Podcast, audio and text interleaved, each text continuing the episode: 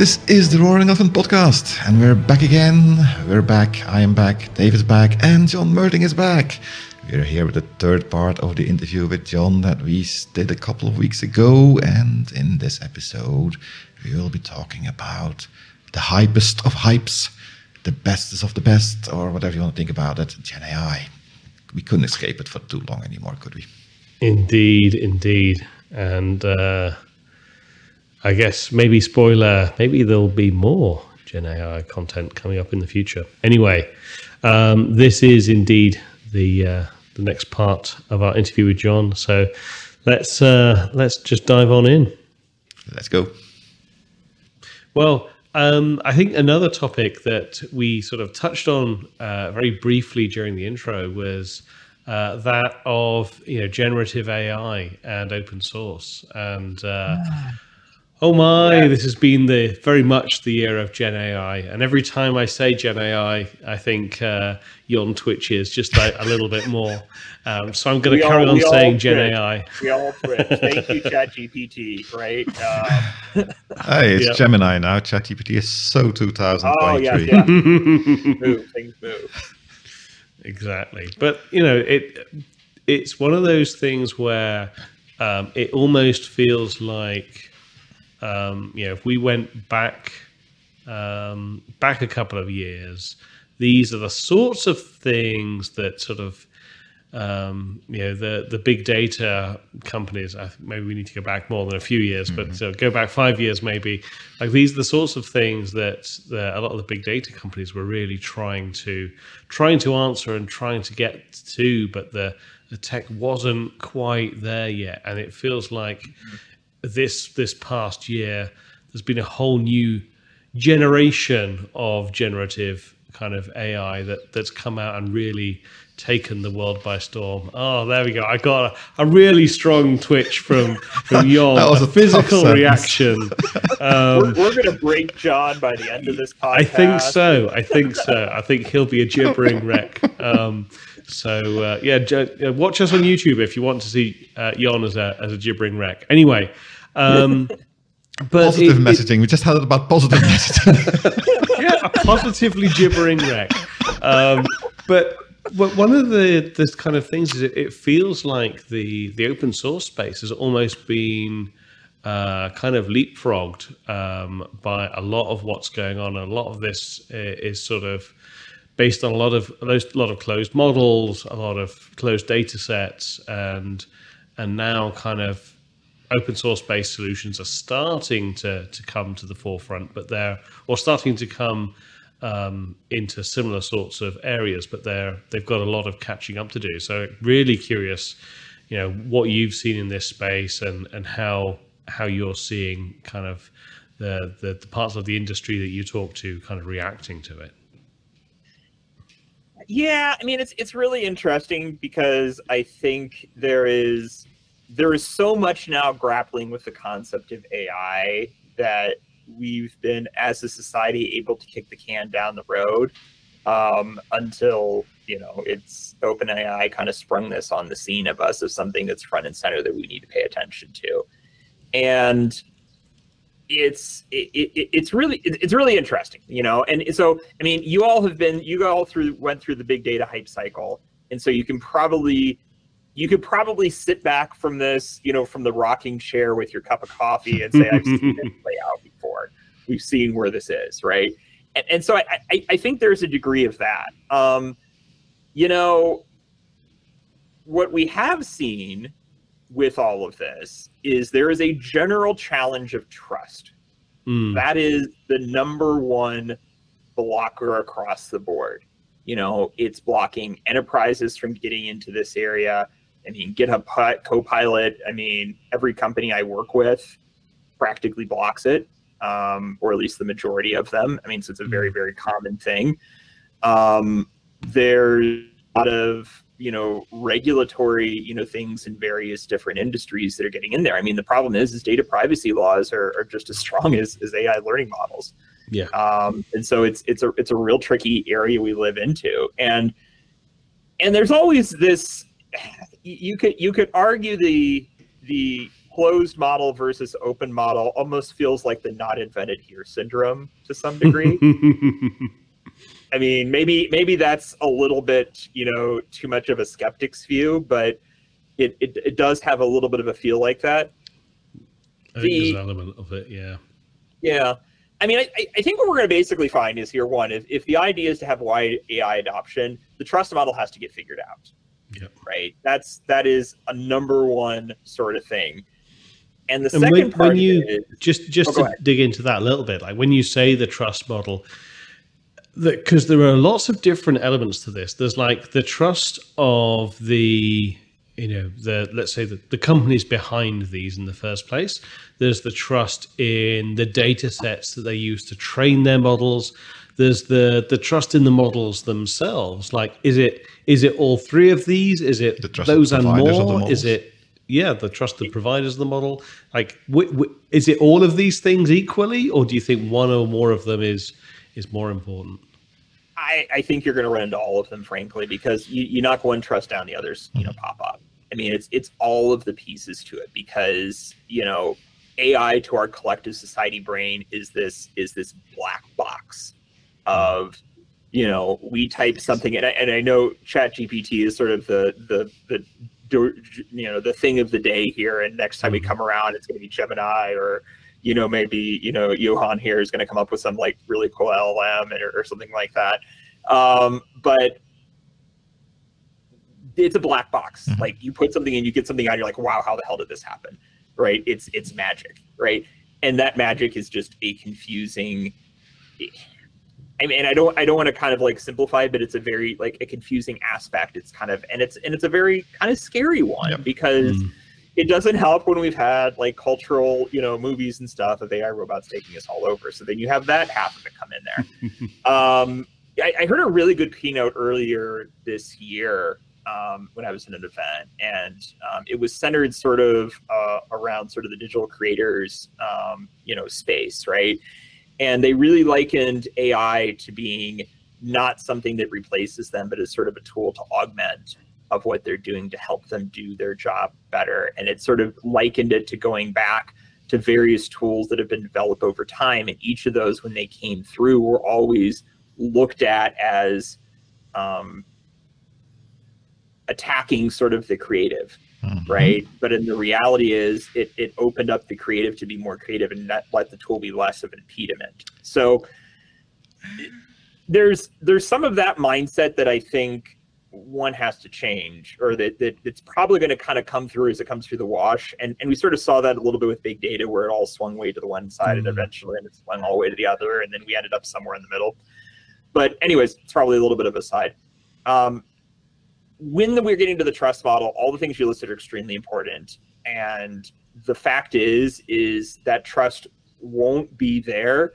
until people can have a sense that they can see what's going on and then understand the data of how it got there. And it's not to saying that every one of us on this earth is going to be able to look in and, and comprehend and, and understand all the pieces to it but by the idea of being able to have third parties and other groups that can go in there and do some degree of inspection and understand um, what that looks like is going to be an important thing.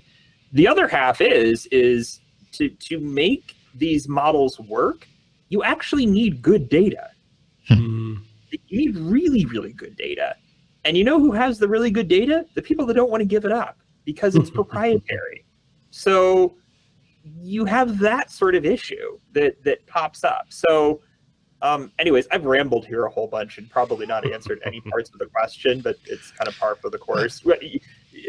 John, you, you kind of you, you only um, you know shriveled your face three times in there, so you go.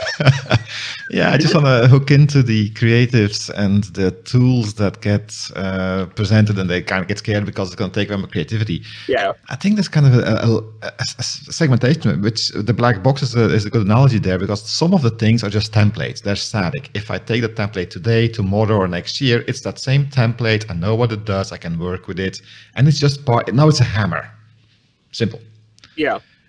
Gen AI kind of stuff, the co-pilots, I personally hate them. Not for security reasons and stuff like that, but because if I let the co-pilot write it, I'm no longer a programmer. because it's a dynamic thing that can do way too much. And at some point, it's like, why am I still here? So for me, I don't like them because they're too dynamic. That they go too far. They I lose control. And in the end, I'm actually working on a small pro- software project at the moment. I want to be able to give that to the person I'm making it for for with the confidence that I know what that thing is doing and it's mm. supposed to work as it's supposed to work. The more you lean on the Copilot, it's great. They're not that good yet. I mean, there's still more templating with a little bit better than traditional templating, but we are going further and further down where the, the Gemini demo from uh, earlier this month, they actually showed entire uh, applications being built and things like that. At a certain point, am I still creative at that, at point? And if I'm not, why am I still calling myself a programmer? So there's a bit of personal pride in there. And it's, I mean, yes, you're right about the whole security thing as well. But I do think also that you have two kinds of people. One kind that wants to kind of get it done as quickly as possible because I'm just doing this as a day job. And when it's done, it's done and I can go fishing, whatever. and mm-hmm. the other people that just develop software or whatever they do that GenAI is encroaching upon now, doesn't matter what it is, more from an artisanal point of view, where you kind of, this is my soul I'm putting into this code a little bit. Let's over, let's hyper, hyperbole is good, let's use it. And, and that's, for me, is the, the, the, the problem I'm seeing that I'm kind of losing that through all of this Gen AI automation. I, I, it's no longer my thing. I, I can't, I can't be proud on it anymore it's interesting because I like I think of like other industries that have probably went through this you know challenge. Like I could see, um, you know, and kind of like a you know kind of like woodworkers and things like that. I mean, I know it's not a direct comparison, but if you think about it, you know, so much of if you go back in the time, it was all like hand created, right? I mean, you probably you know could walk around and just see like how much was built with people's hands, built with hand tools, mm-hmm. and all of that, and then newer tools came in over time that help basically make that creation mm-hmm. process move faster because the pace of society needed to move faster with it. And then what you naturally then see is sort of these, you know, turn back sort of the clock and then sort of these, you know, artisanal yes. approaches that still sort of maintain um, and come back in vogue. And, you know, you see that with, um, you know, custom furniture makers. You see that in all sorts of different areas. And, and I wonder if like the same pattern could potentially end up happening here. I mean, I, I I'm with you. I'm with you that it's sort of like a sad moving into an era mm-hmm. that you know you, you you can't write your own if you know statement. um, but, but at the same or you know have sort of your own sort of like you know view of like how you do a class construction mm-hmm. and like how you would apply an iterator pattern and you know I hate singletons like I never use them where, where, yeah, where there's just sort of like there's sort of a beauty of how you think about the interface of an API that it's going to be really hard for an AI, you know, generative tool to do with that level of personalization. Mm-hmm. It could do a generic, like it could it could probably very easily click kick out, you know, a factory pattern class, um, you know, for multiple database backend access because there's, you know, what have you. But you know, as you might want to have some interesting nuance of how you might want to approach certain parts of it um, or think about other things, AI is just not going to be able to capture that. I mean, no AI tools over time. And if you think about any sort of creative tool out there, even if you go back to like a carpentry thing, I'm not a carpenter, so I'm just kind of like making this shit up.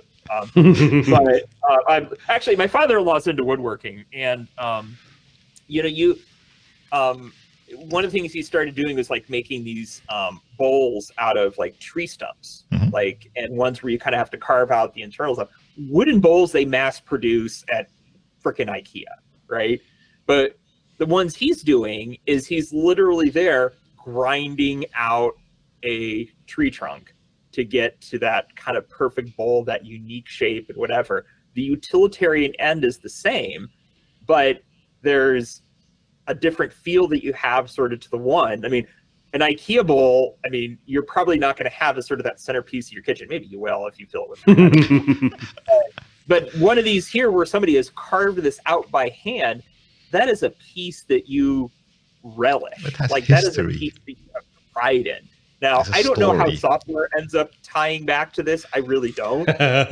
But Uh, I'd, I'd love it if someone would pay me extra to write a program with more bugs because it has a personal touch, but I don't think that's ever going to happen. well, I mean, but maybe I don't know. I mean, I'm Sadly. working on this right now, and I don't, I don't, I don't have an idea where, like all this, I don't have an idea where this conversation's going. But um, one, one, I mean, are you know, if you think about like on, you know, some of some of the indie sort of developer, you know, schemes there, and you can you can always sort of tell like a feel of an app that you use that is sort of built by someone with a very opinionated view of the world mm-hmm. versus something where, and especially even on a mobile app side, versus something that you just sort of like used a code generator for most of it, then you just Yeah. sort of basically it's functional, right? Mm-hmm. There's always that different feel, and all of us, you know, if having the choice between something that has you can tell has that personal touch and feel to it of how it's put together. There's a thoughtfulness of the user in it versus something that was generated out. We sort of know where we're all kind of generating E- even if we don't give a shit about any of those features that are personal it's just that thought in there has so much in it. I don't know like that that's maybe maybe that's an angle in there maybe I mean, maybe maybe john you don't have to like create a whole bunch of bugs and get paid for it i don't know No. maybe maybe It's about maybe being it's different. just because like the view that you have of this is the thing that somebody identifies with it's being a little bit different because I mean, video games I think are a good analogy for this because you have these uh, AAA companies that do ray tracing and Yeah. huge text or whatever, and they have they have this little indie game like Among Us, Mm. yeah which is a stupidly silly, simple game. yeah But it was not something anybody have thought about. It wasn't the, Yeah. the another first-person shooter. It was something quirky, different, and that yeah. Is that still science or art at that point? I think the artistic part is what AI won't be able to reproduce right anytime soon. They will at some point probably things will happen, but there will always be that quirkiness. Humans are quirky. AIs are AIs.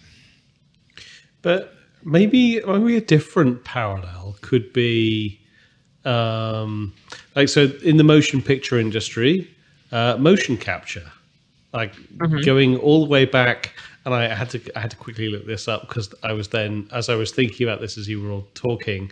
So Sinbad Beyond the Veil of Mists was actually the first uh, movie uh, primarily made with motion capture, and that was uh, that was back in in 2000, and it was only sort of relatively short period of time between that and um, yeah, Peter Jackson's um, first Lord of the Rings movie in 2002, which of course had um, sort of Gollum making an appearance, and I so I wonder if if we draw this sort of parallel about generative AI being used as a tool and the parallel between like motion capture and the end result there, like there are frankly things created by using motion capture that you could not recreate with just actors, even the very best actors um, with prosthetics. Just this is there are things that you cannot you cannot do. So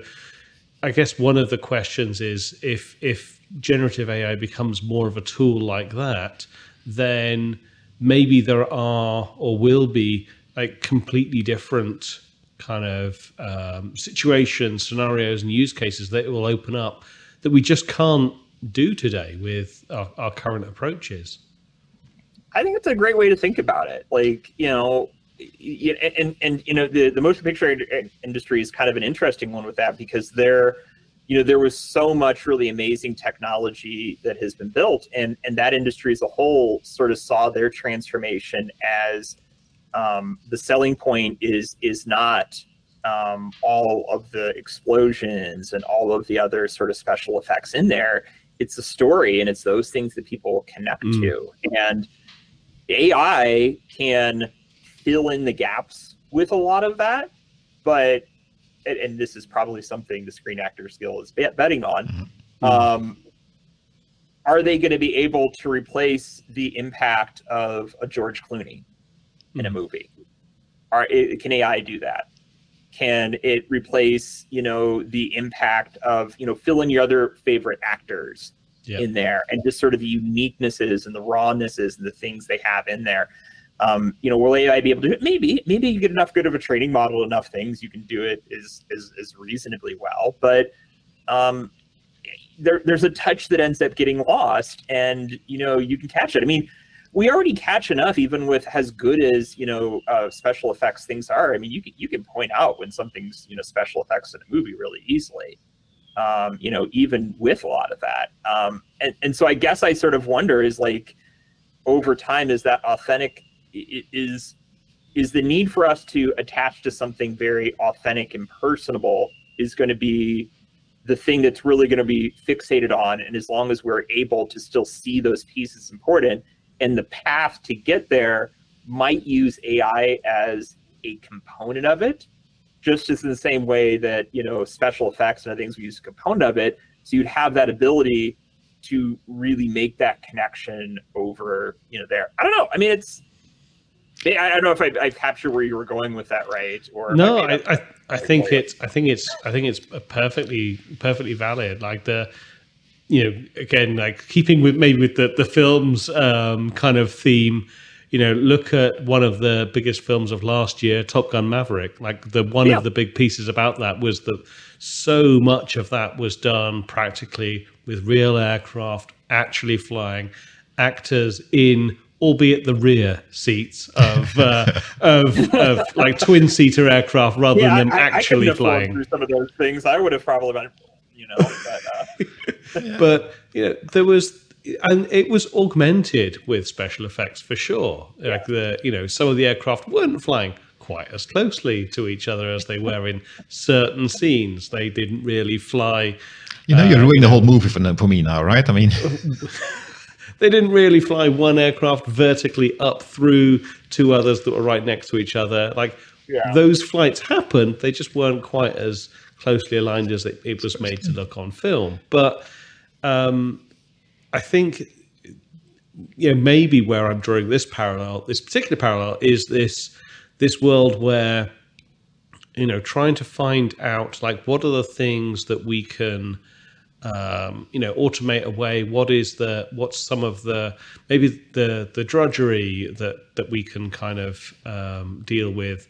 And how can we free ourselves to spend more time doing things that are far more interesting far more uh, far more valuable um, and you know that's part of it and then the other part is just you know how can we how can we augment even the fun stuff that we're doing with with assistance, whatever that assistance might look like. I, I, think it's a great way to think about it. There's also a difference between special effects and special effects. You have special effects that are effortless and special effects that take a lot of creativity. And just mm. think about Star Wars. The first three movies and the second three movies. In the first three movies, those Imperial Star Destroyers were not real. That was a special effect. It was a physical special effect. And when they exploded, they kind of had to film it from below to see the cloud happening, whatever when the three other movies came out, they had real computer graphics in there. Mm-hmm. Everybody loves the first, but most people love the first three movies. The second three movies, even though there was a lot more money spent on those and a lot more special effects and a lot more computer generated whatever, they were a lot less charming, a lot less engaging. And I mean, the story isn't great, right? I mean, Star Wars stories, it's like one paragraph, you have the whole story told. I mean, that's fine. It's, yeah. it's an action movie. Yeah. But even on that level, just the old movies where it's always been done more manually, more with more human creativity. While the second movie, you just saw, oh yeah, that's a special effect. It's, they painted that thing in. They did the same thing they did before. And that's where AI for me goes wrong when it just becomes the reason they go for there is because they can do it copy paste, so it's cheaper and faster and easier, and you lose that creativity. If you look at Tron, fully manually colored in, Tron 2 looks great. Didn't have it. Yeah. And that's kind of an interesting way to think of it. So it's almost like us as a human brain are are are going to be able to discern between AI and not between AI. Effort and no effort. For me, yeah, effort and low effort. That's a good way to put it, actually. I mean, you can you see know, somebody's I mean, sweat and blood in there, and that your computer did that.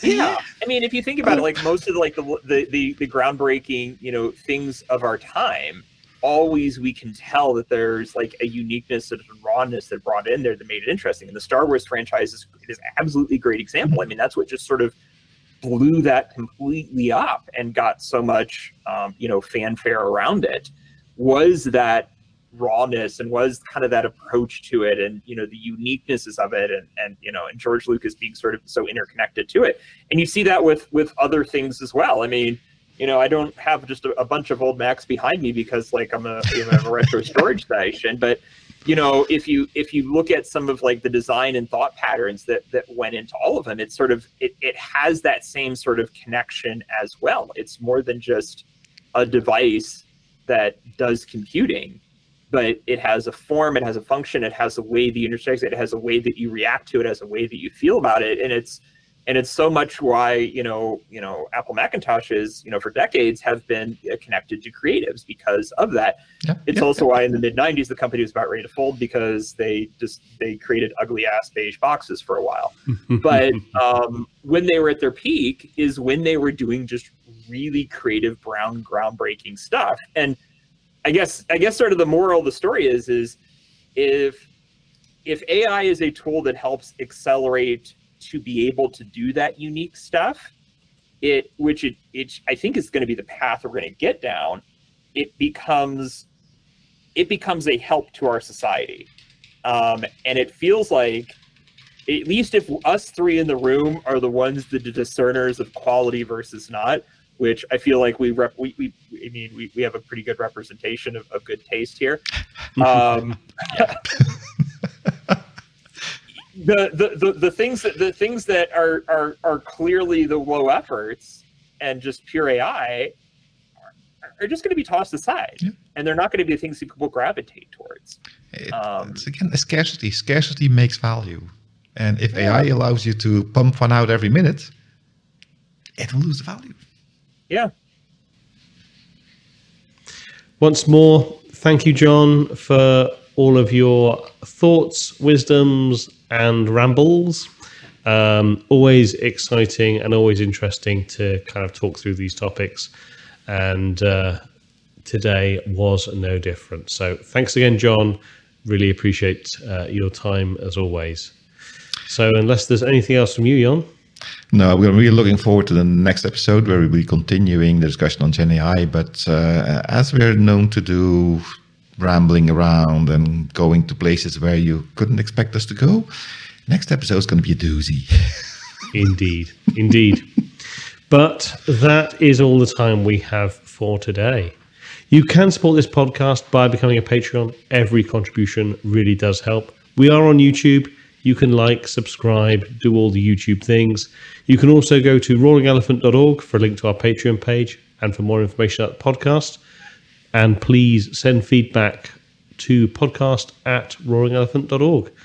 Until next time, my name is neither generative nor AI, Dave. And my name is not a Wookiee yet, Jon. Uh, you say that, but I'm not quite so sure. and we look forward noise. to talking to you next week. Goodbye. See you then.